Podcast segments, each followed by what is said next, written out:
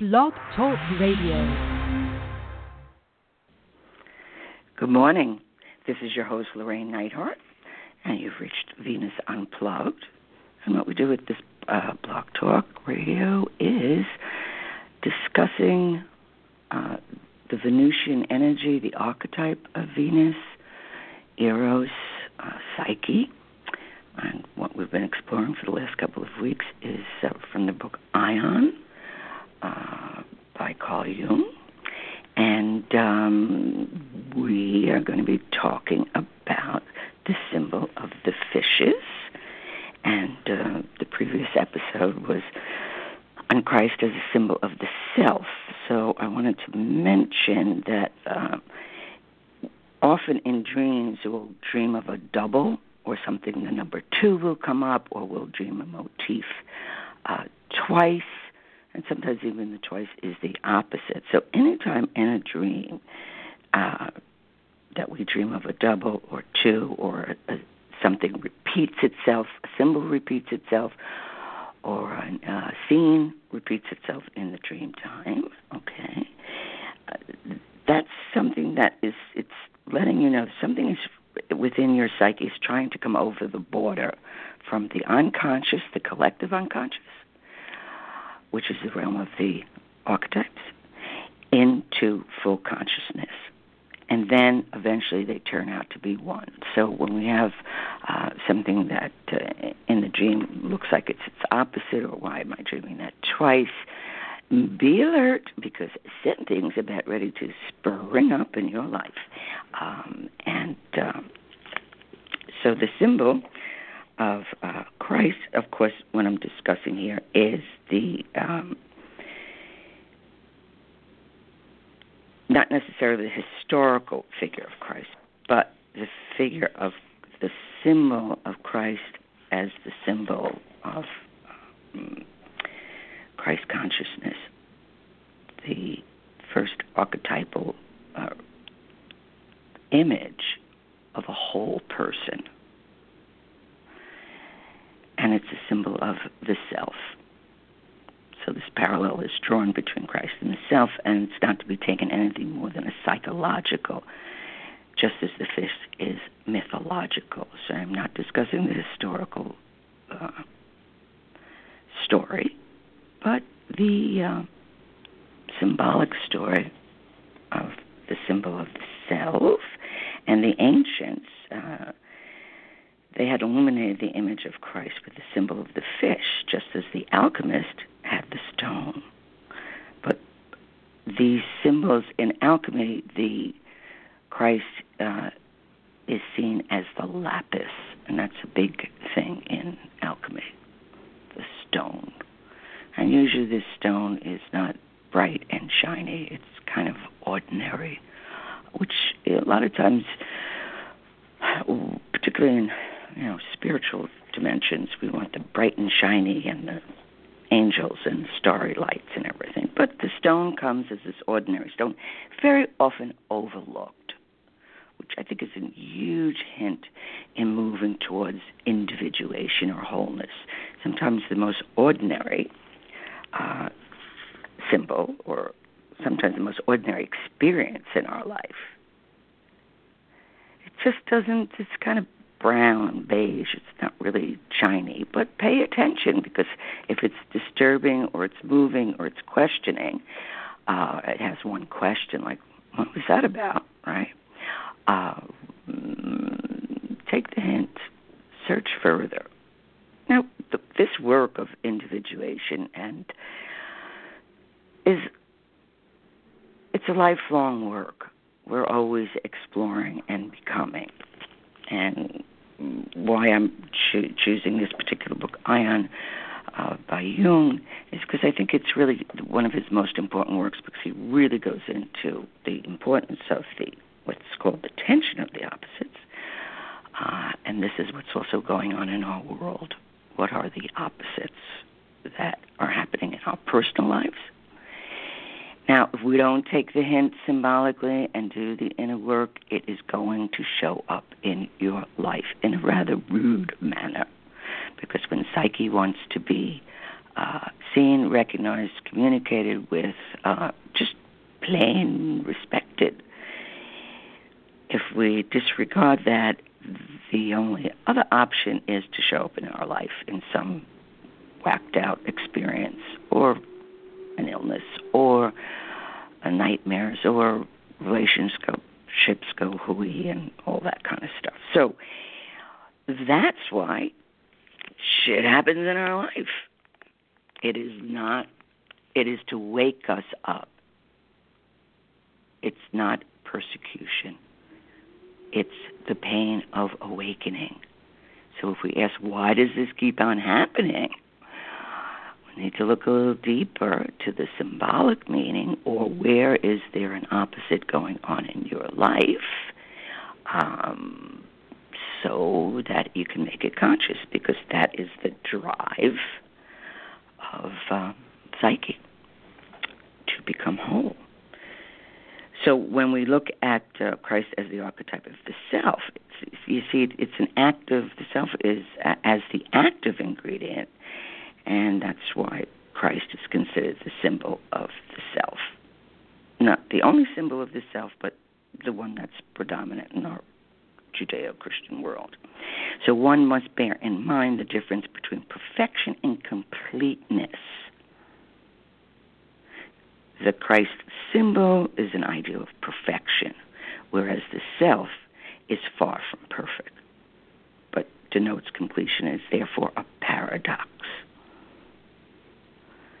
So when this archetype predominates, completeness is focused upon us against all our conscious striving. So it's kind of like we get mugged by the divine. And um, that is very important to understand.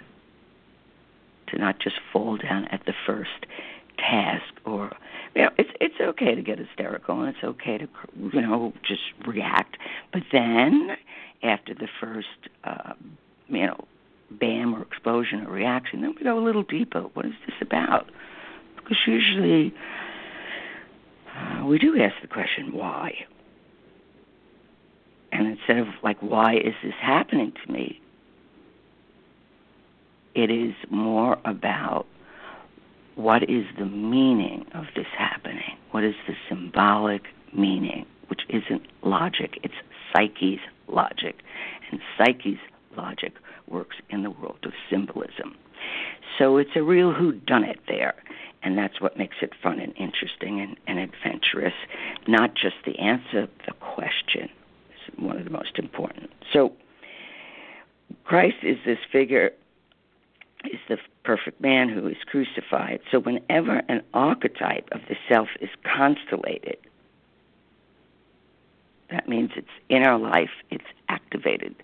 Well, astrologers can see it as a conjunction or some aspect of uh, of our chart um, announces an archetype is about ready to enter, the planets being the archetypes, uh, there is somewhat of a crucifixion. And the crucifixion is how we suffer the tension of the opposites. Just like in the cross, you know, in the center of the cross is the place where the opposites, that's where the, where the, where the drama, where the play is where the story is. Right? So this is very important to understand because a lot of people are suffering. Um, I don't think any more so than any time in evolution, but certainly we are asking questions, and uh, so this is means that an archetype of the self is being constantly, and we are crucified like Christ. And redemption does not mean that we escape our burden and only a man who is approaching completeness uh, knows how unbearable man is to himself. And so often we crucify ourselves what we collectively believe or were taught as opposed to what our psyche says, no, I see it differently, or you need to walk a different path, um, which to me brings great solace. Suffering but there's meaning in the suffering. And if there's meaning in the suffering, true meaning that helps us individuate, well, then it is worth it. It's not just crazy stuff happening in our life. And you see, how does this task of individuation, which were, is imposed by nature, not a spirit, but nature itself wants uh, nature herself wants us to grow. So if we do so in a voluntary manner and consciously, we at least are spared uh, it happening against our will in a negative form. So that's a very important. So if we're going to take a tour of duty in the underworld or drop into hell, take a ladder. The ladder is the consciousness uh, that we can get ourselves out of. Otherwise, it's going to happen unconsciously. And then we, you know, it's it's painful until we ask the question what is occurring? What does my soul, what does psyche demand of me? Otherwise, um, it's way too painful and meaningless. So today, which is the biggest part, I think, of, of, of the Jungian work, today humanity, as never before, is split into apparently irreconcilable halves. The psychological rule says that when an inner situation is not made conscious, it happens outside as fate. And that is to say that the individual remains undivided and does not become conscious of his inner contradictions and then the world must force kind of an act so that we act out the conflict and be torn into opposite halves, which is so much of what is happening in our world.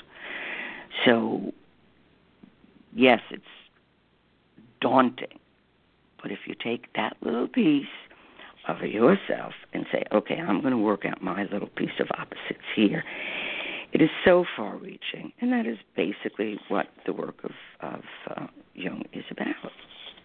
Is working that, taking our little part, um, and then being able to suffer the not knowing. You have to understand the ego, and we love the ego, but you know we only get about forty years out of it, and then the second adulthood in around 35 starts kicking in, and then um, the ego takes a lot of wounding because it is not the self. It is uh, an aspect. But in the second adulthood, the, the, the self starts really coming through. Right? What does your soul need? So this, the, there are many stages to process of individuation. Um, now, if we if we don't work it out, very often the conflict or the tension of the opposites will happen in the body. So we'll get all sorts of symptoms. And if we can then say, well, if this is part of my individual, it, it doesn't stop it from happening in the body, but very often, because the body and the soul are one living, not separate, not abstractions, living. It's like, where is my soul telling me the story or suggesting what it is that I need to make conscious, along with doing the things that will heal us and help us and alleviate. But, you know, that's humanity. If we don't feel the pain, uh, you know, very few people are going to say, "Wow, gee, let me suffer today." For, you know, we usually wait for some event to happen in our life, and it always does. But if we take the attitude of, "Hmm, maybe this is a hint towards my individuation," and we have a very different attitude towards becoming whole, we, we pay a big price because the payoff is that big. Okay? So, the symbol of the fish, okay, is uh, one of the ancient symbols of Christ. So why the fish? Uh, the fish is the symbol par excellence of what takes us down into the unconscious, and all the symbols of Christ is perhaps the most meaningful in this respect. or the story of Jonah and the whale, or the um, the the depth of the sea, and there are some mythological stories where the divine, well, the divine Neptune, and that, that archetype, there is a god at the center of the sea, and all these unusual and uh, living beings, and uh, it's all symbols of the unconscious, strange and unknowing. So it can be very disturbing. And also, we are at the time that we are at the end of the eon of Pisces. So every every two thousand years, a new, and we're moving into Aquarius. Uh, Jung felt that Aquarius doesn't really start to, uh, oh, probably for another hundred years. But it's very interesting. Jung worked out um, that we do not move into the fishes until the third millennium. But the first stars of Aquarius are already affecting us. Um, he did a lot of work in, in this, uh, I think I wrote it down here, though. In this, in his book, The Eon Under the Sign of the Fishes, he, he goes into a lot of the astrological detail. For those of you that like the language of astrology, I suggest you read that particular chapter because it's uh, it's fascinating and he talks about um, that Christ was not born in December as we think, but the, the, the fish symbol in Christianity has a long prehistory, such as the Babylonian uh, fish god, where it said that fish were called out of the sea to become man. And that mythos So it is a very widespread symbol, the fish.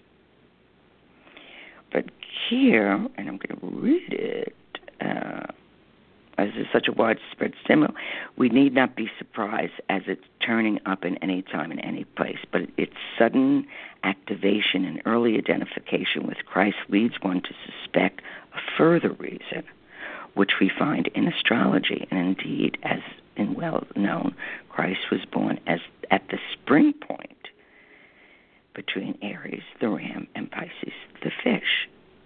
And Jung goes into a great deal of astrology here, uh, which you can go read, get the book Aion and read it, all that. Uh, so we, I want to mention here that the conjunctio between Jupiter, which is a benevolent star, and Saturn uh, comes up again and again. And in this conjunctio, has the meaning of a union of extreme opposites. For, so, for the you that are involved in astrology, whenever you see that happening in a chart, pay attention because that's where the opposites lie, and that is a huge symbol of the work you have before you. So, in the year 7 BC, this, for instance, this famous conjunctio took place three times in the sign of the fishes and this conjunctio was further qualified by the fact that Mars was in its opposite, which, which is particularly characteristic of Christianity because Mars is the planet correlated with instincts. Jung says that if we accept Gerhardt's calculation, the sun was in the twins when Christ was born, which reminds one at once of the theme of the hostile brothers, especially in Egypt. Seth and Osiris. So the astrological predictions that were probably already known in antiquity all points to the double aspect. And one therefore understands how suitable the myth of Christ and the Antichrist must have seemed to the contemporary astrological intellect. So once again, I discussed this before, the opposites. The if it's only the all good God, you know, where is the ungood God going to be acting out? In the world. That's how it's happening. So we can start to see this in a completely different way. We can see that this is a struggle for the opposites to be related to and understood, not just buried under the rug. And uh, as Jung points out, there is some belief that uh, Christ was a Gemini, which is makes sense in the sense of uh, the twins, the opposites, shadow and light, because all of this mythology, uh, it this always points, it hints at. It's not. It's never literal. If we just take it flat, it has no soul in it, it has no energy in it. So there we have it with Christ as the Gemini. Okay. So Jung points out that the, the eon of the fishes has been ruled by the archetype motif of the hostile brothers. So now, as we're moving towards Aquarius, we'll constellate the problem of the union of the opposites. And only the individual can solve this problem in his own process of individuation. So that's the task before us. We can certainly react to what's going on in the world. But if we want to be whole, we have to take that little piece uh, within ourselves, or whatever our individual opposite may be, because what this when there's a tension of the opposite happening within ourselves it is a symbol it is a knock knock. Who's there? It's an urge from the archetype to realize itself. And that's a very important distinction. So once again in alchemy the stone the lapis is uh, also Christ ish. And the astrological aspect of Christ's birth is also so directly with the story of the Magi and of an extraordinary birth and these stars that were happening. And so we again look at that as he was born as the first fish and died as the ram. Symbolically. Now, if we look at images, let's say of the the fish eye, that's a symbol of a still unreal, real unreal. Come on, Lauren, speak. Okay, the fish eye is a symbol of a still unrealized archetype of the self that comprehends spiritual and spirituality and matter in a single mercurial nature. And one of the ways that you can certainly understand uh, tension of the opposites is in relationship of the anima and the animus.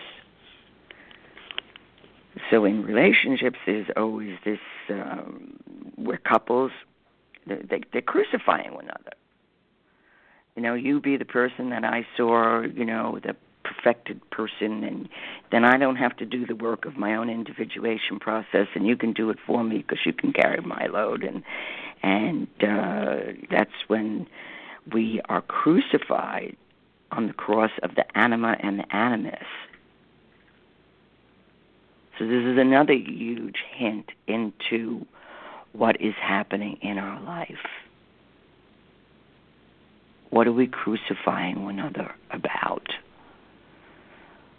Whether it's male versus female, uh, above versus below, whatever it may be, but this is probably one of the most obvious ways. Because the, the work of relationship, whether it be lovers, friends, frenemies, enemies, is all about individuation. We can see the mistake in the other or worse, the holiness in the other, and then we think, well, okay, uh, then I don't have to do the work because uh, that person's going to do it for me. That's never going to work. It's never going to be. All right. So, uh, you know, we each person, it's our individual task, and if we're not taking up the task of individuation, which is the in the woman it's the animus. Where is that where is the animus? A positive figure and where is it just opinionated and judgmental and unrelated? And within the man you know where is where is he not understanding that the anima, which is the holy woman within, and that the women in his life, uh, certain not ones who are possessed by their animus, but they can. You know, Jung knew this part excellent. Jung was surrounded by women, and he became illuminated in a, in a lot of uh, uh, theories and concepts that he had when he would discuss this with women because he became animated. That's where we get the word animated, uh, anima from. The feminine animates the the world, the inner world of the man, and gets inspired. Now, if we don't feel that and we think, well, you know, it's the girls' team and the boys' team, well, we're all going to stay cyclopses with one eye. But if we recognize, and there's there are certain, you know, females that that, that tremendously inspire uh, the male consciousness, and men that help women become whole. But these are inner figures first, and in our relationships, we need to understand. We want the beloved to be perfect or the Christ figure or the individual one so that we don't have to do the work. And then we start that battle. And that has been going on way too long in the history of humanity. So by just looking at that where am i pointing the finger what is that? How do I perceive? And if the opposite says, no, I'm not going to do the work for you, or no, I can't do the work for you, and uh, they're right, they can't. They can help in ways that they can help, but they cannot do the work of individuation. You have to be crucified on your own cross of opposites within in order to become whole. That's why we have art. That's why we have literature. That's why we we have a business. You know, the opposites. That's why we have uh, uh, wars. I mean, extreme and primitive level. If that other person would just get killed, we'd be fine. Well, that motif is long gone and has never worked. But we, in pre-consciousness, before we knew about the archetypes, because they were developing, and these archetypes evolve. And that's what I feel so strongly, or I intuit, and I will go so far as I know there is an evolution of the archetypes that is breaking through. They have evolved for this Aquarian age and giving us symbols and hints, and people who will be able to achieve this and help others achieve it. This is really what's happening. Pay attention to what really is happening. Not all this clamoring outside. It's the clamoring inside. The archetypes have evolved and they are breaking through consciousness in certain people who are willingly going and uh, and other people they don't care about your personality. Soul does not care about your personality. It cares about becoming whole. So that's basically what is occurring in the world now. And for those who are ready and, you know, bidden or unbidden, it's going to be in your life. So to look at the crises and in your life and say, okay, I'm going to look at this in a different way, or I'm going to at least. And every step we make, psyche makes a thousand towards us. So this is to bring in the Aquarian age, which isn't going to happen for another hundred years, fully conscious, but there's breakthroughs. It's cracking itself open. And for those who want to research the astrological uh, uh, information, and it's in the book Aion, A I O N by C. G. Jung, and it's the sign of the fishes. That chapter, page seventy-two to ninety-four. If you want to go further into that. Um, so that's it. And um, till we meet again, there we have it the symbol of the fish. It's looking at you. Bye bye.